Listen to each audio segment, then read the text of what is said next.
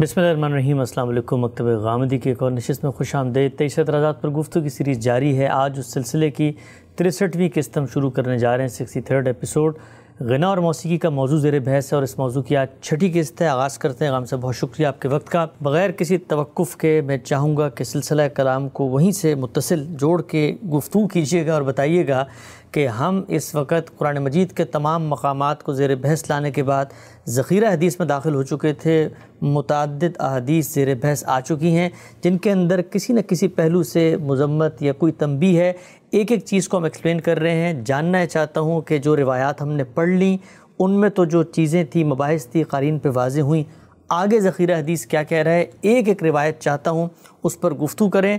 اور کہا یہ جاتا ہے کہ خود رسول اللہ صلی اللہ علیہ وسلم کی نسبت سے بعض ایسی روایتیں ہیں جن میں یہ الفاظ آگے ہیں کہ لوگ ان معازف کو، موسیقی کے آلات کو حلال کر لیں گے۔ جب حلال کر لیں گے تو اس کا مطلب یہ ہے کہ یہ حرام تھے، علماء کا استدلال ہے۔ روایات کیا کہتی ہیں؟ اس سے پہلے کہ میں آپ کے سامنے اگلی روایت پیش کروں چند تمہیدی چیزیں۔ ایک تو یہ سمجھ لیجیے کہ ہم جب یہ کہتے ہیں کہ موسیقی اصلاً بالکل جائز ہے تمام فنون لطیفہ اصلاً بالکل جائز ہے یہ ان کا استعمال ہے۔ تو اب استعمال ہے یہ بات ہم نے اجمال کے ساتھ تو کہہ دی۔ اس وقت جو ان کے استعمالات ہم دیکھ رہے ہیں ان کی کیا نوعیت ہے؟ یعنی ایسا تو نہیں ہے نا کہ ہم یہ بات مجرد کہیں بیٹھ کے کر رہے ہیں۔ کسی خلا میں یہ چیز موضوع بحث ہے، اس کو زمین پر لائیے اور پھر یہ دیکھیے کہ یہاں کلاسیکی موسیقی بھی ہے۔ یہاں بہت اچھی آواز کے ساتھ ہم پڑھی جا رہی ہے، نعت پڑھی جا رہی ہے۔ موسیقی کے ساتھ بھی بہت سا پاکیزہ کلام ہے جو لوگ سناتے ہیں۔ فلاں اور فلاں بڑے شاعر کے کلام سے بھی ہم مستفید ہوتے ہیں اور غنا کے ذریعے سے بھی ہوتے ہیں، موسیقی کے ذریعے سے بھی ہوتے ہیں۔ اسے مغنی بھی پڑھتے ہیں مغنیات بھی پڑھتی ہیں۔ اسی طریقے سے آپ یہ بھی دیکھتے ہوں گے کہ بہت سے وہ مضامین جو محبت کے مضامین ہیں، ہماری شاعری میں بھی ہیں، ہمارے ادب میں بھی ہیں، وہ آپ کو گلستان سعدی میں بھی ملیں گے، وہ آپ کو بوستان میں بھی ملیں گے، وہ آپ کو رومی کی مصنوعی میں بھی ملیں گے، وہ آپ کو اتار اور ثنائی کے ہاں بھی ملیں گے، وہ آپ کو حافظ اور صاحب کے ہاں بھی ملیں گے۔ اس طرح کے مضامین بھی لوگ پڑھتے ہیں۔ وہ عربی زبان کے ان قصائد میں بھی ملیں گے جو خود رسالت معاب صلی اللہ علیہ وسلم کے سامنے پڑھے گئے۔ اچھا۔ صحابہ کرام کے سامنے پڑھے گئے۔ سید عمر کے سامنے پڑھے گئے۔ ان میں تشبیب کے مضامین بھی ہیں۔ وہ ساری چیزیں بھی عام حالات میں پڑھی جاتی ہیں۔ تحت اللفظ پڑھی جاتی ہیں۔ غنا کے ساتھ پڑھی جاتی ہیں۔ آلات کے ساتھ بھی پڑھی جاتی ہیں۔ ٹھیک۔ یہ سارے وہ استعمالات ہیں جو کسی پاکیزہ چیز کو پہنچانے کے لیے صاف ستھرا کلام آپ کو سنانے کے لیے یا محض تفریح کے لیے یا محبت کے وہ مضامین جو ہمیشہ سے انسان کی دلچسپی کا باعث رہے ہیں ان کو بیان کرنے کے لیے استعمال کیے جا رہے ہیں۔ یہ تمام استعمالات بالکل جائز استعمالات ہیں۔ لیکن وہ موسیقی جس کے ساتھ دسیوں لغویات وابستہ ہو جاتی ہیں ولگیرٹی وابستہ ہو جاتی ہے فواہش کی ترغیب وابستہ ہو جاتی ہے شرک اور بدعت اور اس طرح کے مضامین خود اس کلام میں داخل ہو جاتے ہیں، قوالیوں میں داخل ہو جاتے ہیں۔ اسی طرح کی چیزیں فلمی گیتوں میں آپ کے سامنے آتی ہیں۔ آپ کے نائٹ کلبوں میں جس طرح کی موسیقی پیش کی جاتی ہے، اس وقت جس طرح کی فلمیں بنتی ہیں اور اس میں محض غزل ہی تو نہیں گائی جاتی غالبی تو نہیں پڑھا جاتا حافظی کو تو نہیں سنایا جاتا۔ آپ جانتے ہیں کہ اس کے ساتھ کس طرح جسموں کی نمائش بھی ہوتی ہے اور کس طرح فوائش کی ترغیب بھی ہوتی ہے۔ یہ ساری چیزیں جتنی ہیں کیا ہمارے اس بیان کے نتیجے میں یہ سب بھی جائز ہو گئی؟ نہیں۔ یعنی آپ کہیں گے نا کہ جو گفتگو ہو رہی ہے جس موضوع پر بات ہو رہی ہے وہ اصل فن ہے۔ اور اس فن کو جب آپ استعمال کرتے ہیں یعنی دیکھیے نا ایک شخص کو اللہ تعالیٰ نے موضوع طبیعت دی ہے ایک شخص کو اللہ تعالیٰ نے منہ قلم سے نقوش بنانے کی صلاحیت دی ہے ایک شخص کو اللہ تعالیٰ نے قلم کو اس طرح استعمال کرنے کی صلاحیت دی ہے کہ اس سے خطاطی کے بہترین نمونے سامنے آ جاتے ہیں۔ یہ اپنی ذات میں فنون ہے۔ یہی صورتحال اداکاری کی ہے۔ یعنی یہ جتنے فنون ہیں اب آپ جب ان کے استعمال کی طرف آتے ہیں تو میں نے یہ عرض کیا تھا کہ ہم یہ دیکھتے ہیں کہ لوگ اس معاملے میں احتیاط نہیں کرتے۔ جی۔ اور پھر ان حدود میں بھی داخل ہو جاتے ہیں جن میں کسی بندہ مومن کو نہیں داخل ہونا چاہیے۔ موسیقی کی وہ قسمیں بھی رواج پا جاتی ہیں جن کو ہم اس وقت دیکھ رہے ہیں اور کسی مہذب مجلس میں بیٹھ کر نہ سن سکتے ہیں نہ دیکھ سکتے۔ ہیں ٹھیک۔ یہ ساری بات سامنے رکھتے ہوئے اب آپ یہ دیکھیے کہ استعمال کی یہ صورتیں جب پیدا ہو جائیں لوگ اس طرح پیگانہ ہو جائیں جب وہ اس کے ساتھ وابستہ لغویات کے بارے میں بھی متنبع نہ رہیں تو ان کو متنبع کرنا چاہیے۔ بالکل چاہیے۔ ایک مسلح بھی کرے گا دین کا ایک عالم بھی کرے گا۔ تہذیب اور شرافت کے ساتھ چیزوں کو دیکھنے اور دکھانے والے بھی کریں گے۔ اور اگر خدا کا پیغمبر ہوگا تو وہ بھی کرے گا۔ یہ تمام پس منظر ذہن میں رکھیے۔ اور اس کے بعد آئیے اس روایت کو پڑھتے ہیں جس کا بار بار آپ بھی حوالہ دے رہے ہیں اور جو اس باب میں بہت کچھ بنائے استدلال بنتی رہی ہے۔ جی۔ میں اب وہ روایت آپ کے سامنے رکھ دیتا ہوں۔ اس روایت کے بارے میں یہ سمجھ لیجیے کہ یہ بخاری سے لی گئی ہے۔ اس کا رقم ہے پانچ ہزار پانچ سو نوے۔ ٹھیک۔ اس کے الفاظ ہیں اور یہ میں اصل عربی میں پڑھ دیتا ہوں۔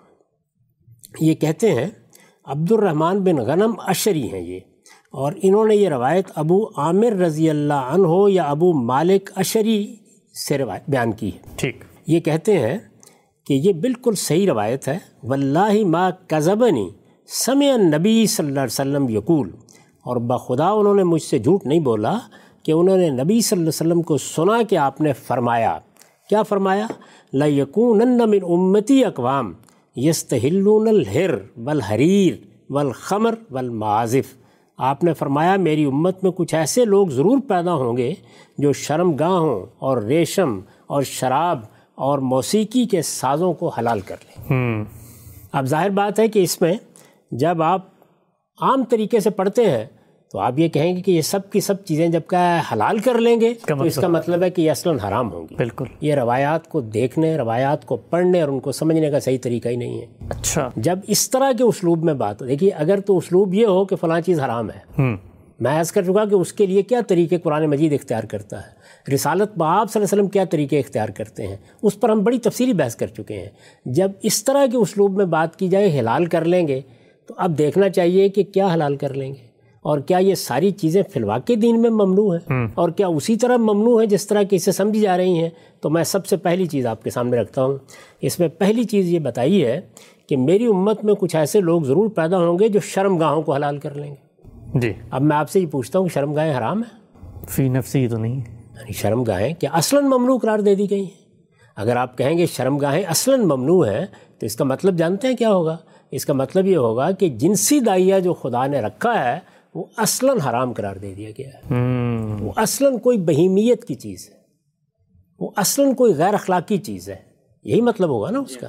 تو آپ اس کو پڑھنے کے بعد اگر علی اطلاق یہ فتویٰ دے دیں گے تو اس کا مطلب یہ ہے کہ وہ چیز کہ جس کو ہمارے دین میں روا رکھا گیا ہے جس کی بنیاد ہی دین کے اندر اس لیے واضح کی گئی ہے کہ اللہ تعالیٰ کی اسکیم اسی کے ذریعے سے روبہ عمل ہوتی ہے۔ بلکہ بعض حالات میں اس کو اللہ تعالیٰ کی عبادت کے برابر قرار دیا گیا ہے۔ جی۔ یعنی جس میں انسان حلال کی جستجو کرتا ہے جس میں وہ اللہ کے حکم پر رجوع کرتا ہے اللہ کے حکم پر رکتا ہے یہ ساری باتیں قرآن میں بھی بیان ہوئی ہیں حدیثوں میں بیان ہوئی ہیں۔ شرم گاہوں کے بارے میں قرآن مجید کا بیان دیکھیے وہ کتنا واضح ہے سورہ مارج میں بھی اور سورہ مومنون میں بھی۔ اس میں یہ بتا دیا گیا ہے کہ شرم گاہیں اصلاً بالکل حلال ہیں اس کے لیے کچھ شرائط ہیں۔ جی۔ اور وہ کیا ہیں؟ وہ یہ ہے کہ آپ علان کسی عورت کے ساتھ اس تعلق کا اظہار کریں گے آپ اس کے لیے کوئی تقریب منعقد کریں گے آپ اپنے معاشرے کو بتائیں گے کہ آج سے میں یہ تعلق قائم کرنے کے لیے اس عورت کو اپنے نکاح میں رہ رہا ہوں اور عورت یہ اعلان کرے گی کہ وہ مرد کو اپنے نکاح میں لے رہی ہے۔ یہ جب آپ اعلان کر دیں گے تو اس کے بعد ایک زندگی بھر کے سنجوگ کا معاہدہ ہو جائے گا۔ اب شرم گاہیں آپ کے لیے حلال ہیں ٹھیک۔ یہ بات بالکل واضح ہے۔ تو اس کا مطلب یہ ہے کہ جیسے ہی ہم یہ الفاظ پڑھیں گے تو ہمیں سب سے پہلے کیا دیکھنا ہوگا؟ یہ رجوع کر کے دیکھنا ہوگا کہ قرآن مجید میں شرمگاہوں کے بارے میں کیا کہا گیا ہے۔ اللہ تعالیٰ نے اس کے کیا اصول بیان کیے ہیں؟ تو ظاہر ہے کہ یہاں جب رسالت میں آپ صلی اللہ علیہ وسلم یہ فرما رہے ہیں تو آپ کے پیش نظر کیا ہے؟ آپ کے پیش نظر یہ ہے کہ وہ شرمگاہیں جن سے مقاربت اللہ تعالیٰ نے حرام قرار دی۔ ٹھیک۔ وہ شرائط جن کے ساتھ حلال قرار دیے جو لوگ ان کو پورا نہیں کریں گے اور اس کے بغیر رجوع کریں گے۔ تو کیا ہوا یہاں پر؟ یعنی وہ حدود وہ شرائط اللہ تعالیٰ نے جو چیزیں بیان کی ہیں وہ سب چونکہ پس منظر میں موجود ہیں ان کو سامنے رکھ کر یہ الفاظ اللہ اطلاق بول دی لیکن کوئی شخص یہ کہے گا کہ روایت میں تو مطلق بیان ہوئے ہیں۔ میں عرض کر رہا ہوں نا اسی پر میں نے آپ کو توجہ دلائی ہے کہ جیسے ہی وہ یہ پڑھے گا تو کیا یہ جائز ہوگا کہ وہ اس سے یہ استدلال کرنا شروع کر بالکل ٹھیک۔ وہ یہ کہے یہ اللہ اطلاق ممنوع ہو گئی ہیں۔ شرم گاہوں کے ساتھ اب قربت کسی صورت میں بھی اختیار نہیں کی جا سکتی۔ اس حدیث نے بالکل واضح کر دیا ہے۔ تو میں یہ گزارش کر رہا ہوں کہ یہ دین کو سمجھنے کا کوئی صحیح طریقہ ہی نہیں ہے۔ یعنی بعض موقعوں کے اوپر جیسے میں نے پہلے بھی عرض کیا تھا کہ بات الفاظ کی حد تک علی اطلاق بیان ہوتی ہے لیکن اس کا وہ مدعا نہیں ہوتا۔ اس سے وہ مقصود نہیں ہوتا۔ اس میں کسی خاص موقع پر کسی استعمال کو سامنے رکھ کر حدود و شرائط سے کسی اعراض کو سامنے رکھ کر لوگوں کی کسی غفلت کو سامنے رکھ کر کسی چیز کی طرف توجہ دلائی جاتی ہے۔ تو سب سے پہلی چیز یہ دیکھیے چنانچہ میں نے اس کے اوپر جو نوٹ لکھا ہے وہ کیا ہے؟ یعنی اللہ تعالیٰ کی نافرمانی کرتے ہوئے زنا اور اغلام جیسے گناہوں کا ارتکاب کریں گے۔ اچھا۔ یعنی اس کا مطلب کیا ہوگا؟ جب یہ کہا گیا ہے کہ شرم گاہوں کو حلال کر لیں گے تو کیا اس میں یہ تنبیہ کی جا رہی ہے کہ لوگ شادیاں کرنا شروع کر دیں گے؟ لوگ بیویاں لے آئیں گے؟ لوگ ان کے ساتھ مجامت کریں گے؟ اور رسالت معاب صلی اللہ علیہ وسلم کی اس حدیث کی روح سے یہ سب کچھ ناجائز ہو گیا ہے۔ اس میں وہ چیزیں بیان ہوں گی جن چیزوں کے بارے میں ہم دوسرے ذرائع سے یہ جانتے ہیں کہ ان کو ممنوع قرار دیا گیا ہے۔ یعنی جو کام شرم گاہوں میں کرنا حرام تھا ان کو حلال کر لیں گے۔ اس کو حلال کر لیں ٹھیک۔ یعنی اس کا مطلب یہ ہوگا کہ وہ شرم گاہیں حلال کر لیں گے جن کو اللہ نے حرام رکھا۔ ان کے ساتھ وہ معاملہ کریں گے جو معاملہ اللہ نے روا نہیں رکھا۔ ظاہر ہے کہ اس سے ایک مسلمان واقف ہے، اس سے قرآن مجید کا ایک طالب علم واقف ہے۔ اس کے بارے میں کسی مزید شر و وضاحت کی ضرورت نہیں ہوتی۔ جیسے ہی یہ بات کہی جاتی ہے کہ وہ شرم گاہوں کو حلال کر لیں گے، تو ہم چونکہ قرآن مجید کی تصریحات سے واقف ہیں، ہم اپنے دین کی تصریحات سے واقف ہیں ہم اس معاملے میں اس پوری امت کے اندر یا اس سے پہلے انسانیت میں جو دین کا تصور رہا ہے، اخلاقیات کا تصور رہا ہے، اس سے واقف ہے۔ اس کی روشنی میں ہم یہ کہیں گے کہ یہاں وہ شرم گاہیں مراد ہیں جن شرم گاہوں کی طرف رجوع کو اللہ تعالیٰ نے ممنوع قرار دے رکھا ہوا ہے۔ انہی کے بارے میں رسالت معاب صلی اللہ علیہ وسلم فرما رہے ہیں، نہ کہ الاطلاق اب بیویوں کے ساتھ مقاربت مجامت نکاح کرنا انہیں اپنے نکاح میں لانا یہ بھی ممنوع قرار دے دیا۔ بالکل ٹھیک۔ تو یہ بات پوری طرح سمجھ لیں۔ یعنی اللہ تعالیٰ کی نافرمانی کرتے ہوئے زنا اور اغلام جیسے گناہوں کا ارتکاب کریں گے اور اس طرح ان شرم گاہوں کو عملاً حلال کر لیں گے جنہیں اللہ تعالیٰ نے حرام ٹھہرایا۔ ٹھیک ٹھیک ٹھیک۔ یہاں میں نے یہ عملاً کے الفاظ اس لیے کہے کہ یہ ضروری نہیں ہے کہ وہ آپ کے سامنے آ کر کہیں کہ آج سے زنا جائز ہو گیا یا یہ کہیں کہ اغلام جائز ہو گیا۔ بلکہ عملی طور پر لوگ ان گناہوں کا ارتکاب کریں گے۔ اس وجہ سے یستحلون کے الفاظ استعمال کیے۔ یہ قید اس لیے ضروری ہے، کیوں مجھے یہ کہنا پڑا؟ کیوں بتانا پڑا؟ کیوں ان سب چیزوں کا حوالہ دینا پڑا؟ آپ کہیں گے کہ تو ہر چیز شخص جانتا ہے۔ تو میں یہ کہہ رہا ہوں کہ ہر شخص وہ سب چیزیں جانتا ہوتا ہے، اس لیے اس کے پس منظر میں رکھ کر ہمیشہ گفتگو کی جاتی ہے۔ قرآن مجید میں بھی بعض اوقات ایسے اسالیب آ جائیں گے تو ہم یہ کہتے ہیں کہ قرآن فلاں جگہ یہ بات بیان کر چکا ہے، یہ اصول بیان کیا جا چکا ہے، یہ قاعدہ بتایا جا چکا ہے، اس کو سامنے رکھ کر اس کلام کو ہم دیکھیں گے اور اس کے بارے میں، ان حدود و شرائط کے بارے میں لوگوں کو متنوع کریں گے۔ تو میں نے لکھا ہے کہ یہ قید اس لیے ضروری ہے کہ تمام شرم گاہیں حرام نہیں ہیں۔ یعنی شرم گاہیں اصلاً ممنوع نہیں ہیں۔ شرم گاہیں اصلاً حرام نہیں ہیں۔ بلکہ اللہ تعالیٰ نے کچھ حدود و شرائط مقرر کر دیے ہیں جن کے بعد وہ حلال ہوتی ہیں۔ ہر مسلمان جانتا ہے کہ بیویوں کی شرم گاہیں خدا کے دین میں کبھی حرام نہیں قرار دی گئیں۔ وہ ہمیشہ حلال رہی ہیں اور حلال ہی رہیں گی۔ یہ پہلی بات جانیے اب اس کے بعد دوسری پر آئیے۔ اس کے بعد یہ کہا کہ ریشم یعنی ریشم کو حلال کر لیں گے۔ جی۔ سب سے پہلے تو میں عرض کر دوں کہ ہمارے ہاں چونکہ وہ لوگ بھی سننے والے ہیں کہ جو دور جدید میں چیزوں کو دیکھ رہے ہیں کہ یہ ریشم کیوں ممنوع ہے؟ ہم یہ جانتے ہیں نا کہ اللہ تعالیٰ نے کچھ بنیادیں واضح کی ہیں۔ ان بنیادوں کو ہم اس سے پہلے بڑی وضاحت کے ساتھ بیان کر چکے ہیں۔ میں نے کہا ہے وہ اصول خمسہ ہیں۔ تو ہم نے اس میں یہ بتایا کہ بگی بگی بغیر الحق یہ اللہ کے ہاں ممنوع ہے۔ یہ پانچ چیزوں میں شامل ہے۔ یعنی انسان کی شخصیت کے خلاف اس کی جان کے خلاف اس کی آبرو کے خلاف اس کے مال کے خلاف آپ اقدام کرتے ہیں۔ اس اقدام کی ابتدا کہاں سے ہوتی ہے؟ تکبر سے۔ اچھا۔ بڑائی سے دوسرے کی تحقیر سے۔ یہ آپ کے باطن کی حیثیت ہے۔ اس لیے تکبر کو ممنوع قرار دیا گیا ہے۔ متکبرانہ وضع قطع قرآن مجید میں زیر بحث آ گئی۔ چلنے کا طریقہ بات کرنے کا طریقہ لباس پہننے کا طریقہ قرآن مجید میں زیر بحث آیا ہے۔ رسالت میں آپ صلی اللہ علیہ وسلم اس کو زیر بحث لائے ہیں۔ تو ریشم اگر مرد پہنے رسالت آپ صلی اللہ علیہ وسلم کے زمانے کی بات کر رہا ہوں ریشم پہنے سونا پہنے ہاتھوں میں کنگن پہنے تو یہ متکبرین کا لباس سمجھا جاتا تھا۔ رسول اللہ علیہ وسلم نے اس کو ممنوع قرار دیا۔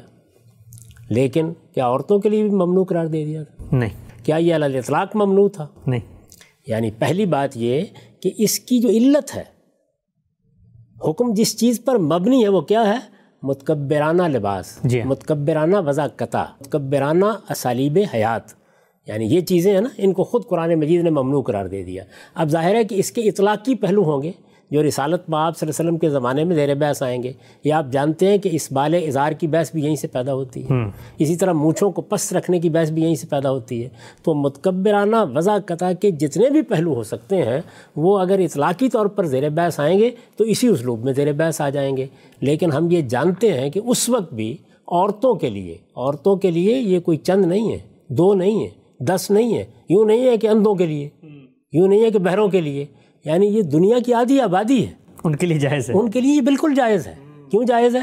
اس لیے کہ جب عورتیں یہ لباس پہنتی تھیں ریشم پہنتی تھیں یا آج اس طرح کوئی لباس پہنتی ہیں تو ان کے لیے یہ متکبرانہ وضع نہیں ہوتی۔ ان کے لیے یہ زیب و زینت کی چیز بن جاتی ہے۔ بالکل ٹھیک۔ یہ وہ جگہ ہے جہاں سے دین کی باتوں کو سمجھنا چاہیے ان کے اندر اتر کر۔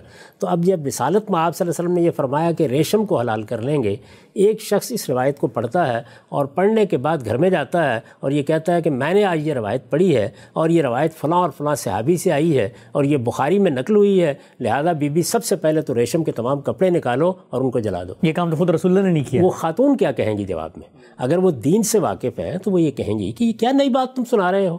اب وہ یہ کہتا ہے کہ یہ دیکھیے میں نے یہ روایت پڑھی ہے، اس روایت میں تو الاطلاق ریشم کا ذکر ہو گیا ہے۔ اس میں تو یہ نہیں بیان کیا گیا کہ یہ صرف مردوں کے لیے بات ہو رہی ہے، تو اسے توجہ دلائی جائے گی کہ یہ دین کو سمجھنے کا طریقہ نہیں ہے۔ یہاں رسالت میں آپ وسلم بعد کے زمانوں میں لوگوں کے ایک رویے پر تنبیہ کر رہے ہیں۔ حلتیں حرمتیں نہیں بیان کر رہے اس موقع کے اوپر۔ یعنی یہ توجہ دلا رہے ہیں کہ میرے بعد میری امت کے لوگ ان چیزوں کے بارے میں ایسے بے پرواہ ہو جائیں گے کہ جو ان کے حدود ہیں جو ان کے شرائط ہیں جن چیزوں کو ان میں ملحوظ رکھنا چاہیے ان کا خیال نہیں رکھیں گے۔ ٹھیک۔ یہ بیان کیا۔ اس کے بعد اب دیکھیے میں نے اس پر کیا لکھا؟ ہے میں نے لکھا ہے یعنی یعنی دیکھیے نا اوپر بیان ہوا ریشم کو حلال کر لیں گے۔ کوئی شرط نہیں کوئی قید نہیں کوئی وضاحت نہیں۔ یہ تصریح نہیں ہے کہ عورتوں کے لیے یا مردوں کے لیے یا کس صورت میں۔ یعنی جب وہ کسی معاشرے میں مترفین کا لباس سمجھا جاتا ہو مترفین متکبرین بڑے بڑے لوگ جس کو بعض حدیثوں میں لباس شہرت بھی کہا گیا ہے۔ یعنی جب وہ کسی معاشرے میں مترفین کا لباس سمجھا جاتا ہو جو انسان کے باطن میں بغی بغیر الحق کے رجحانات پر دلالت کرتا اور ظاہر میں تکبر کی علامت بن جاتا ہے۔ یعنی اندر کیا ہے؟ تکبر۔ باہر اس کا ظہور کیسے ہوتا ہے؟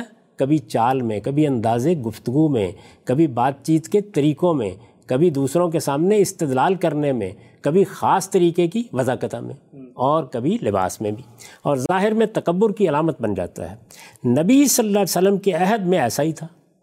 اس کی یہ حیثیت اب باقی نہیں رہی۔ لیکن ہر شخص جانتا ہے کہ اس کی جگہ بہت سی دوسری چیزیں آ چکی ہیں۔ جن کی حیثیت اس زمانے میں وہی ہے جو اس وقت ریشم کی تھی۔ چنانچہ ان کا حکم بھی یہی ہونا چاہیے۔ کیونکہ حقیقت جو ہے وہ اس کا اطلاق اب دونوں چیزوں پر یہاں توجہ دلائی جائے گی۔ ایک تو یہ کہ یہ کوئی الاطلاق حرمت نہیں ہے۔ یہ عورتوں کے لیے اس وقت بھی جائز تھا۔ عورتیں دنیا کی آدھی بلکہ آدھی سے زیادہ آبادی رہی ہیں۔ رسالت آپ صلی اللہ علیہ وسلم کی امت میں بھی یہی صورت حال ہے۔ اس لیے اس کے حدود یہ ہیں اس کے شرائط یہ ہیں اس کا پس منظر یہ ہے اس کی علت یہ ہے اس کی حقیقت یہ ہے۔ پھر یہ توجہ دلائی جائے گی کہ اس میں لفظ پر نہیں رہ جانا چاہیے بلکہ یہ دیکھنا چاہیے کہ کیا کچھ اور چیزیں تو اس وقت اس کے حکم میں داخل نہیں ہو گئیں۔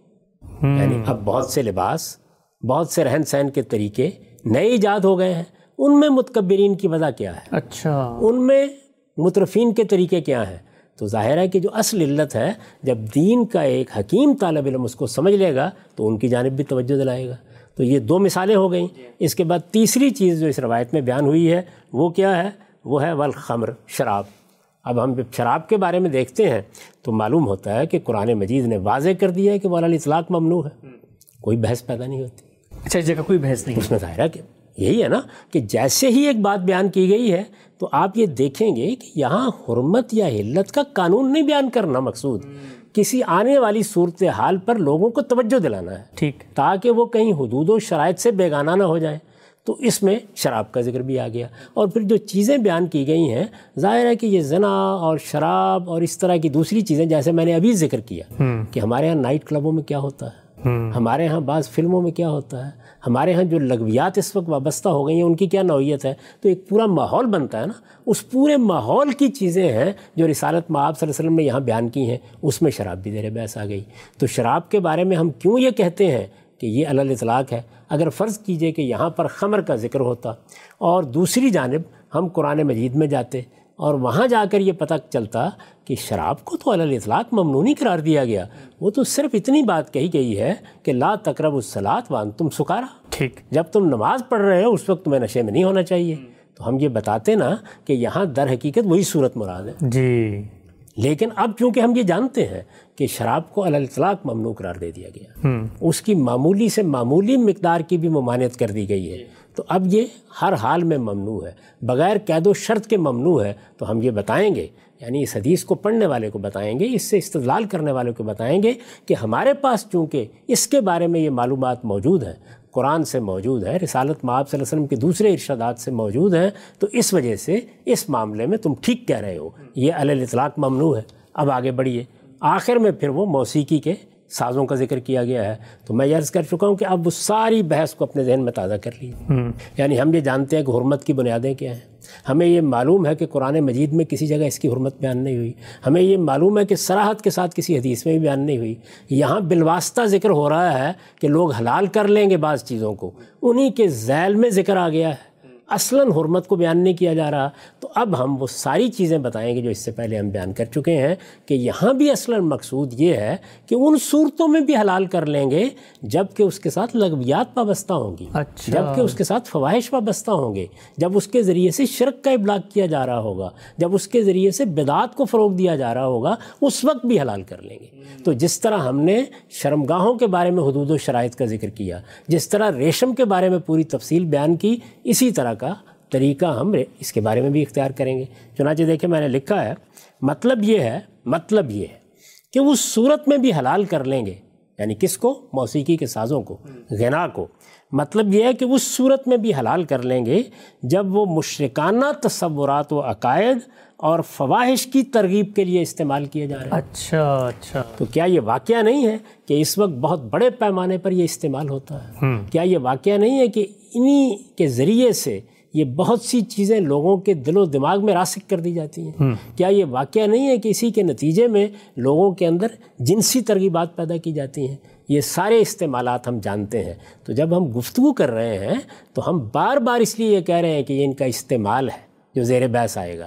تو وہ استعمال کی صورتیں ہیں جن کو دائیں بھی دیکھیں گے بائیں بھی دیکھیں گے حال میں بھی دیکھیں گے مستقبل میں بھی دیکھیں گے اور توجہ دلائیں گے۔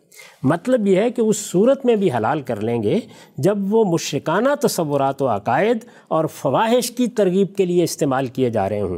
جس طرح کہ ہمارے اس زمانے کے زیادہ تر یہ دیکھیے زیادہ تر جس طرح کہ ہمارے اس زمانے کے زیادہ تر فلمی گیتوں اور نعتوں اور قوالیوں میں بغیر کسی تردد کے استعمال کیے جا رہے ہیں۔ آپ نے بھی اطلاق کر کے بتا دیا۔ اطلاق کر کے بتا دیا۔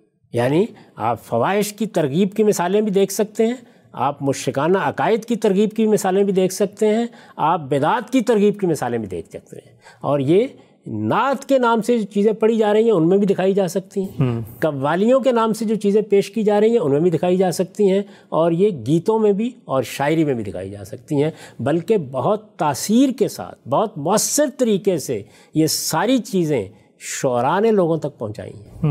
بنیادی تصورات کو راسک کیے۔ دین کے حقیقی تصورات لوگوں کی نگاہوں سے پوشیدہ ہو گئے ہیں۔ یعنی اس فن کو اس طرح استعمال کیا گیا ہے۔ لیکن یہ ہوگا اس کا استعمال ہی۔ استعمال ہی زیر بحث ہے۔ اور اس استعمال کو سامنے رکھ کر رسول اللہ صلی اللہ علیہ وسلم فرما رہے ہیں۔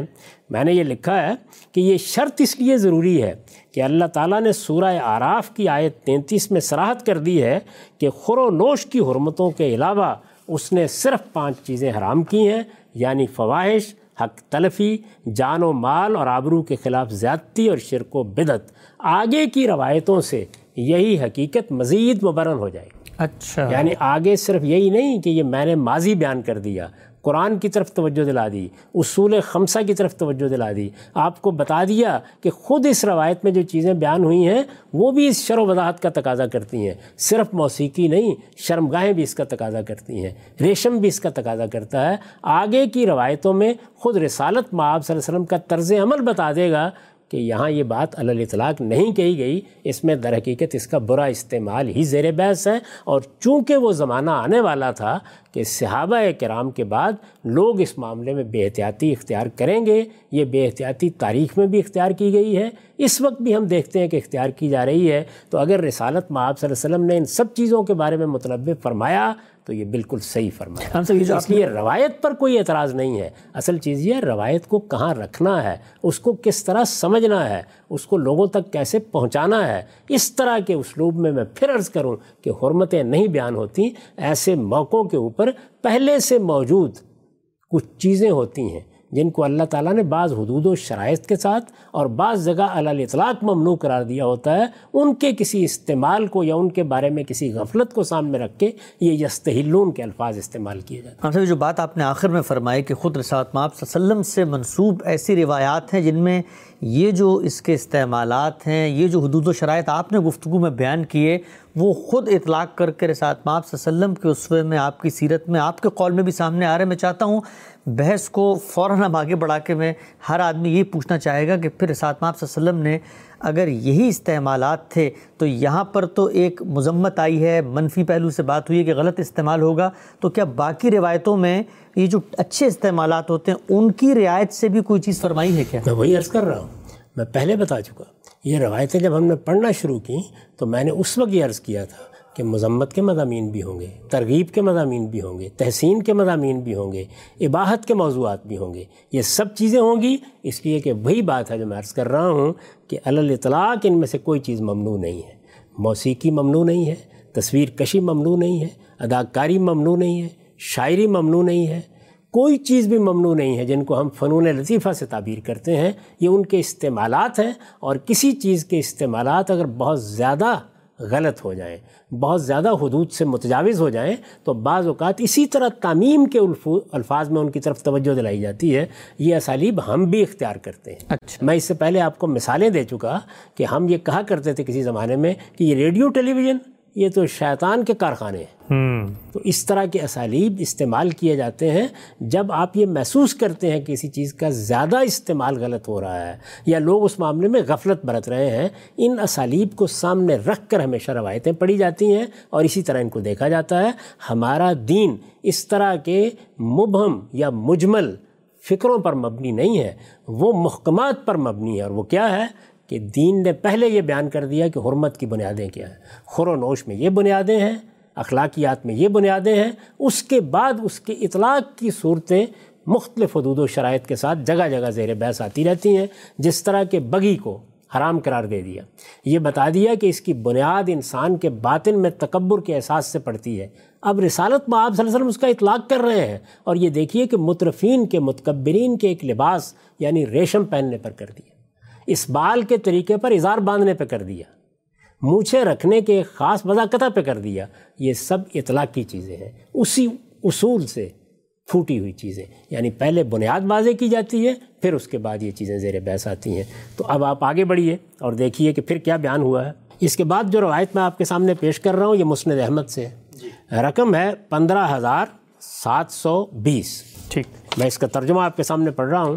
صاحب بن یزید رضی اللہ عنہ بیان کرتے ہیں کہ ایک عورت رسول اللہ صلی اللہ علیہ وسلم کی خدمت میں حاضر ہوئی۔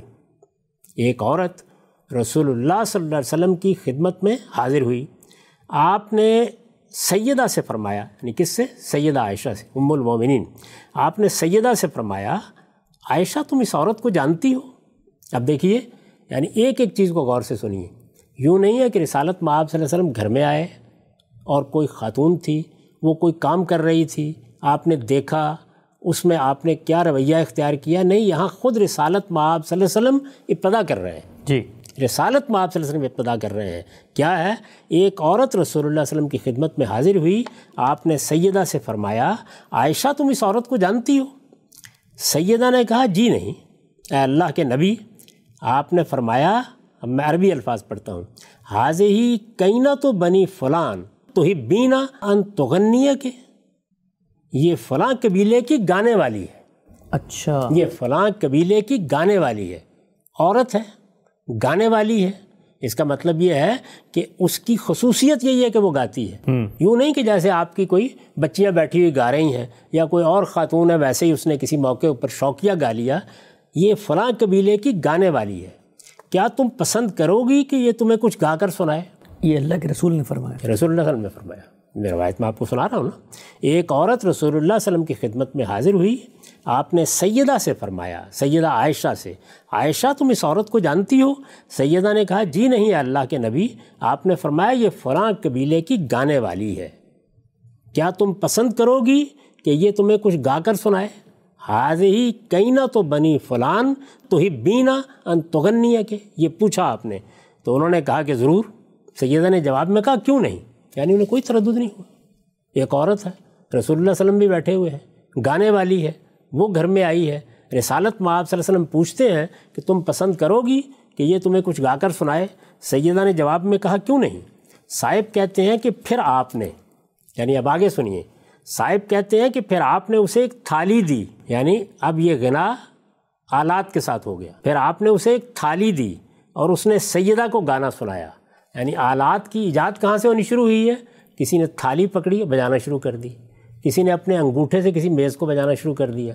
کسی نے گھڑے کو بجانا شروع کر دیا۔ یہی چیز ہے نا جو بعد میں آلات میں ڈلتی چلی گئی ہے تو رسالت میں آپ صلی اللہ علیہ وسلم نے اسے ایک تھالی دی اور اس نے سیدہ کو گانا سنایا۔ اچھا اب دیکھیے، رسالت میں آپ صلی اللہ علیہ وسلم نے خود پوچھا۔ سیدہ نے جب یہ کہا کہ کیوں نہیں، میں ضرور سنوں گی، خود تھالی دی۔ یہی الفاظ ہیں بالکل۔ فعتا تبکن فغن تھا یہ الفاظ ہیں عربی زبان میں۔ اسے ایک تھالی دی اور اس نے سیدہ کو گانا سنایا۔ یعنی وہ تھالی بجا رہی تھی اور گانا سنا رہی تھی۔ ایک قبیلے کی گانے والی تھی۔ اب دیکھیے اس کے بعد نبی صلی اللہ علیہ وسلم نے فرمایا یعنی خود ترغیب دی خود تھالی دی سیدہ نے گانا سنا۔ سیدہ ام المومنین ہے۔ یہ سب چیزیں ہو گئیں۔ اس کے بعد نبی صلی اللہ علیہ وسلم نے فرمایا شیطان نے اس کے نتنوں میں پھونکے مار دیں۔ اچھا۔ یعنی یہ کیا ہے؟ یہ در حقیقت ایک چیز جو آپ کے سامنے آئی ہے جو بالکل جائز ہے اس کے جائز استعمال تک آپ نے اسے روا رکھا ہے لیکن یہی چیز ہے کہ جو بعض اوقات بہت سی غلط چیزوں کی طرف ترغیب کا باعث بن جاتی ہے۔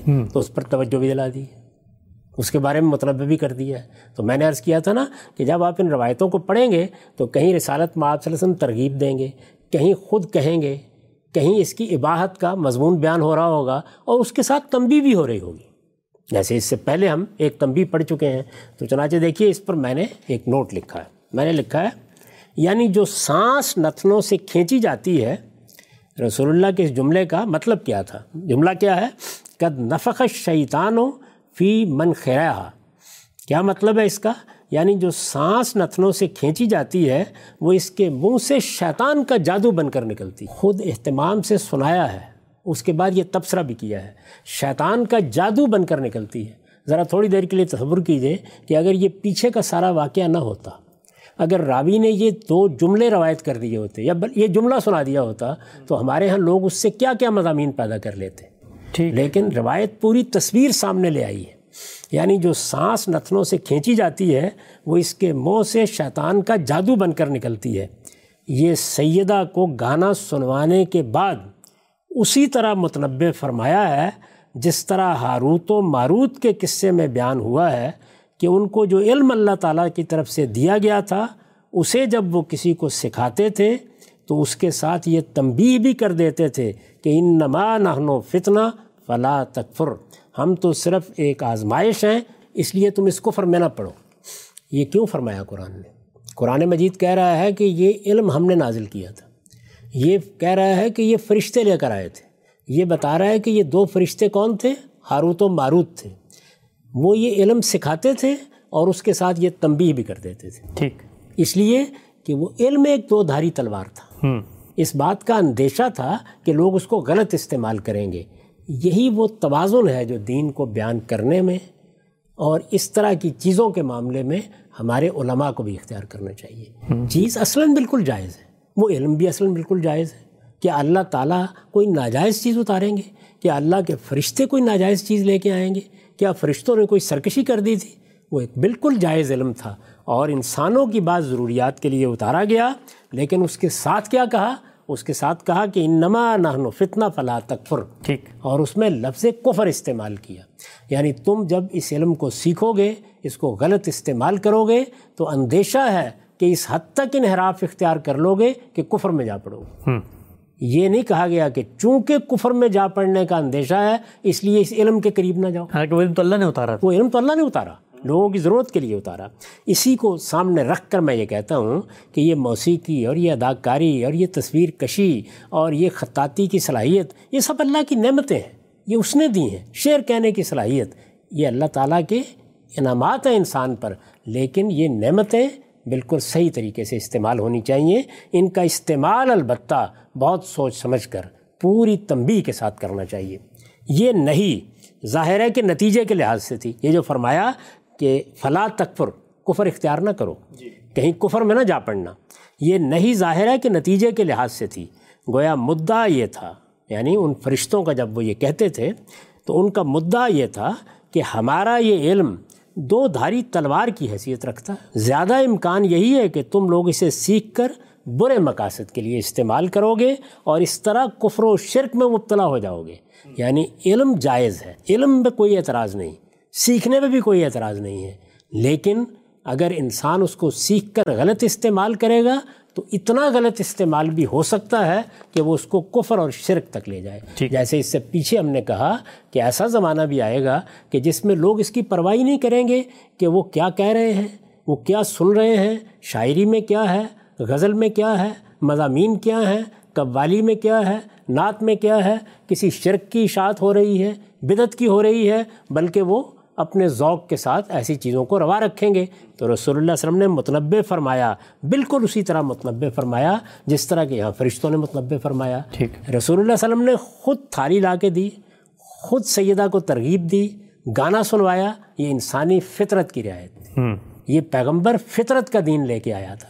چنانچہ یہ سب کرنے کے بعد یہ بھی ضروری ہوا کہ تنبیہ کر دی جائے کہ یہ جب گاتی ہے تو اس کے نتنوں سے جو آواز نکلتی ہے وہ شیطان کا جادو بن کے نکلتی ہے۔ کیا مطلب ہے؟ نتیجے کے لحاظ سے۔ جیسے یہاں فلاں تکفر کے الفاظ ہیں، اسی طرح یہ الفاظ یہاں آ گئے۔ کیا مطلب ہے؟ جس طرح میں نے عرض کیا مطلب یہ ہے کہ ذرا متنبع رہنا۔ اس کی آواز میں سحر ہے، اس کے گانے میں جادو ہے۔ یہی گانا جو تم نے اس وقت سنا ہے، کسی وقت اسی کو ان چیزوں کے ابلاغ کا ذریعہ بنایا جا سکتا ہے کہ جو اپنی ذات میں لگوی آتی جیسے سیدنا حمزہ کی اونٹنی کاٹنے میں وہ جیسے سیدنا حمزہ کی اونٹنی کاٹنے کے معاملے میں ہوا۔ تو یہ وہ چیز ہے کہ جس کو ملحوظ رکھ کے دیکھیں کہ کیا کہا ہے۔ گویا مدعا یہ تھا کہ ہمارا یہ علم دو دھاری تلوار کی حیثیت رکھتا ہے۔ زیادہ امکان یہی ہے کہ تم لوگ اسے سیکھ کر برے مقاصد کے لیے استعمال کرو گے اور اس طرح کفر و شرک میں مبتلا ہو جاؤ گے۔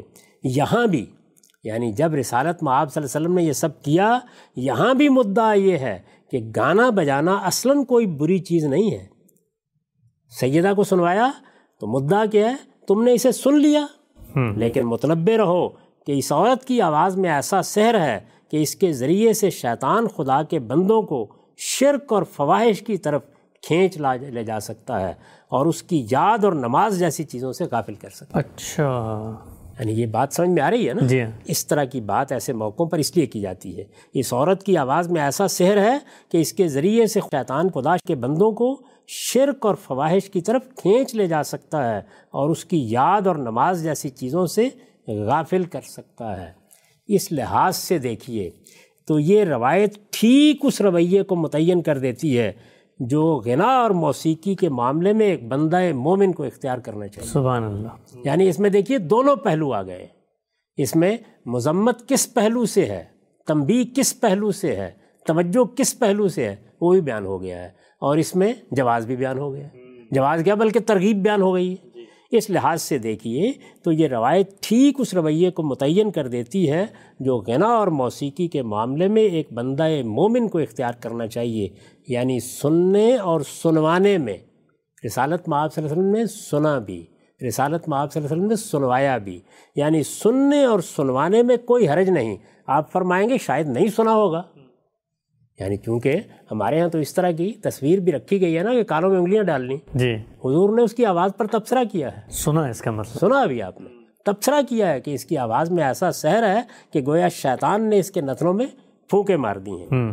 یعنی سننے اور سنوانے میں کوئی حرج نہیں، اس لیے کہ نہ یہ حرام ہے، نہ مکرو اسے خود پیغمبر نے سنا اور سنوایا ہے، لیکن اس کے غلط استعمال سے جو آفات لاحق ہو سکتی ہیں، غلط استعمال سے جو آفات لاحق ہو سکتی ہیں، ان پر متنبع ضرور رہنا چاہیے، تاکہ شیطان اس کے ذریعے سے انسان کو کسی دوسرے راستے پر نہ لے جائے۔ ٹھیک۔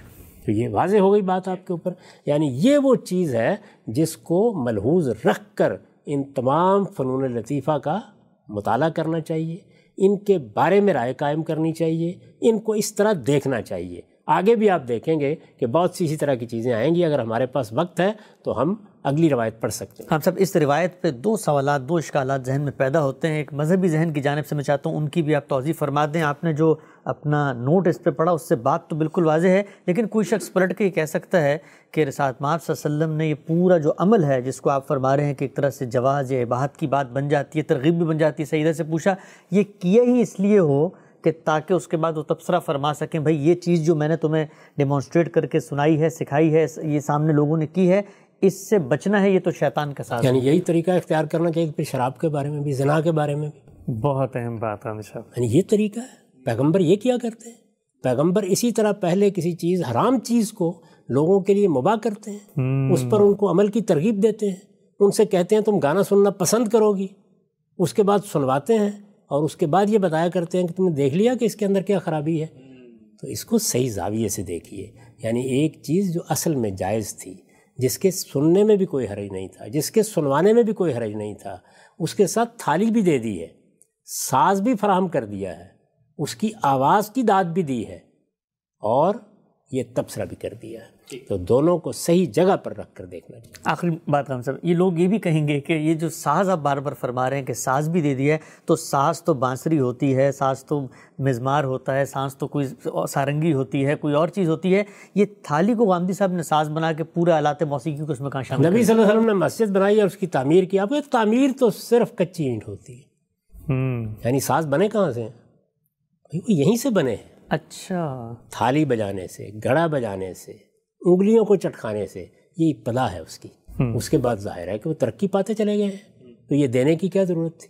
اگر یہ چیز اتنی ممنوع تھی تو اس کی ابتدا پیغمبر نے کیوں کر دی؟ خود تھالی پکڑ کے کیوں دی؟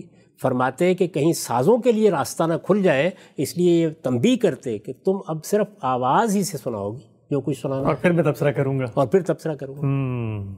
یہ کیا چیز ہے؟ اصل میں وہ یہ ذہن وہ ہے کہ پہلے ہم نے اپنے دماغ میں ایک چیز کی حرمت کو بالکل راسک کر لیا ہے اس کے بعد ہر چیز اس زاویے سے دیکھ رہے ہیں۔ ٹھیک۔ تو میں آپ سے عرض کر رہا ہوں کہ جو پہلو ایسے ہیں جن پر تنبیہ ہونی چاہیے تنبیہ کیجیے جو استعمالات ایسے ہیں کہ جن کو غلط کہنا چاہیے ان کے بارے میں لوگوں کو ضرور متنبع کرنا چاہیے۔ جس طرح بھی ہم نے بہت سی گفتگو کی لیکن یہی بات کرنی چاہیے کہ یہ چیزیں اپنی ذات میں ممنوع نہیں ہیں۔ یہ بہت سی صحیح چیزوں کے ابلاغ کا ذریعہ بن سکتی ہیں۔ اس وقت بھی آپ دیکھیے یعنی کس شدت کے ساتھ ہم نے ریڈیو کے بارے میں، ٹیلی ویژن کے بارے میں لوگوں کو کہا۔ میں ان زمانوں سے واقف ہوں کہ جب ہمارے علماء بعض موقعوں کے اوپر اپنے گھر میں اگر کوئی ریڈیو اور ٹیلی ویژن دیکھ لیں تو اس کے بعد طوفان برپا کر دیتے۔ میں جانتا ہوں کہ اگر کسی شخص کے بارے میں معلوم ہو جائے تو کہا جاتا تھا یہ فاسق و فاجر ہے۔ میں یہ بات جانتا ہوں کہ ایسی تحریکیں ہمارے یہاں اٹھی ہیں جن میں باہر نکال کر یہ آلات لوگوں نے توڑ ڈالے۔ یہ سب ہوا لیکن اب کیا صورتحال ہے؟ اب اسی کا استعمال ہے جو آپ کی دین کے نام پر قائم ہونے والی حکومتیں کر رہی ہیں۔ آپ کے علماء کر رہے ہیں، تبلیغ کا ذریعہ بنا رہے ہیں۔ تو یہ وہی بات ہے کہ نہ ریڈیو اصل میں ممنوع تھا، نہ ٹیلی ویژن اصل میں ممنوع ہے، نہ تصویر اصل میں ممنوع ہے۔ یہ ان کا استعمال ہے۔ اور استعمال کے بارے میں کہاں حرمت کا فتویٰ دیں گے؟ کہاں کراہت کا فتویٰ دیں گے؟ کہاں لوگوں کو روکیں گے؟ کہاں متربع کریں گے؟ اس کے اصول قرآن نے بیان کر دیے ہیں کہ اگر اس کے ذریعے سے فوائش پھیلائے جا رہے ہیں، حق تلفی کی ترغیب دی جا رہی ہے، جان مال آبرو کے خلاف زیادتی یا لوگوں کے خلاف تحقیر کے مضامین بیان کیے جا رہے ہیں، شرک بیان کیا جا رہا ہے یا بدعات کی ترغیب دی جا رہی ہے۔ یہ چیزیں دیکھنے کی ہیں۔ ہمارے ہاں حال یہ ہے کہ ہمارے ہاں کی نعتوں میں، ہمارے ہاں کی قوالیوں میں، ہمارے ہاں کے گیتوں میں یہ سب چیزیں موجود ہوتی ہیں اور ہم کیا دیکھ رہے ہوتے ہیں کہ اگر تم گا کے سنا رہے ہو تو کوئی حرج کی بات نہیں، البتہ آلات نہیں ہونے چاہیے۔ آپ سے بہت اہم نقطہ ہے، نشست کا یہاں پر وقت ختم ہو رہا ہے۔ بہت ہی تفصیل سے ہم نے آپ سے جانا کہ وہ سب سے مشہور اور بڑی روایت جس کی بنیاد پہ موسیقی کی حرمت کی بات کی جاتی ہے اس سے کیا مراد ہے اور اس کے بعد یہ روایت لوگوں کے لیے سوچنے کا بہت سامان ہے؟ میں چاہوں گا کہ آگے کی روایات کو بھی ایک ترتیب سے ہم زیر بحث لائیں اور یہ جانیں کہ خود رسول اللہ صلی اللہ علیہ وسلم نے موسیقی کے مختلف استعمالات پر کیا تبصرے کیے ہیں، لیکن وقت یہاں پہ ختم ہوتا ہے، دوبارہ حاضر خدمت ہوں گے۔ اب تک آپ کے وقت بہت شکریہ۔ بہت شکریہ۔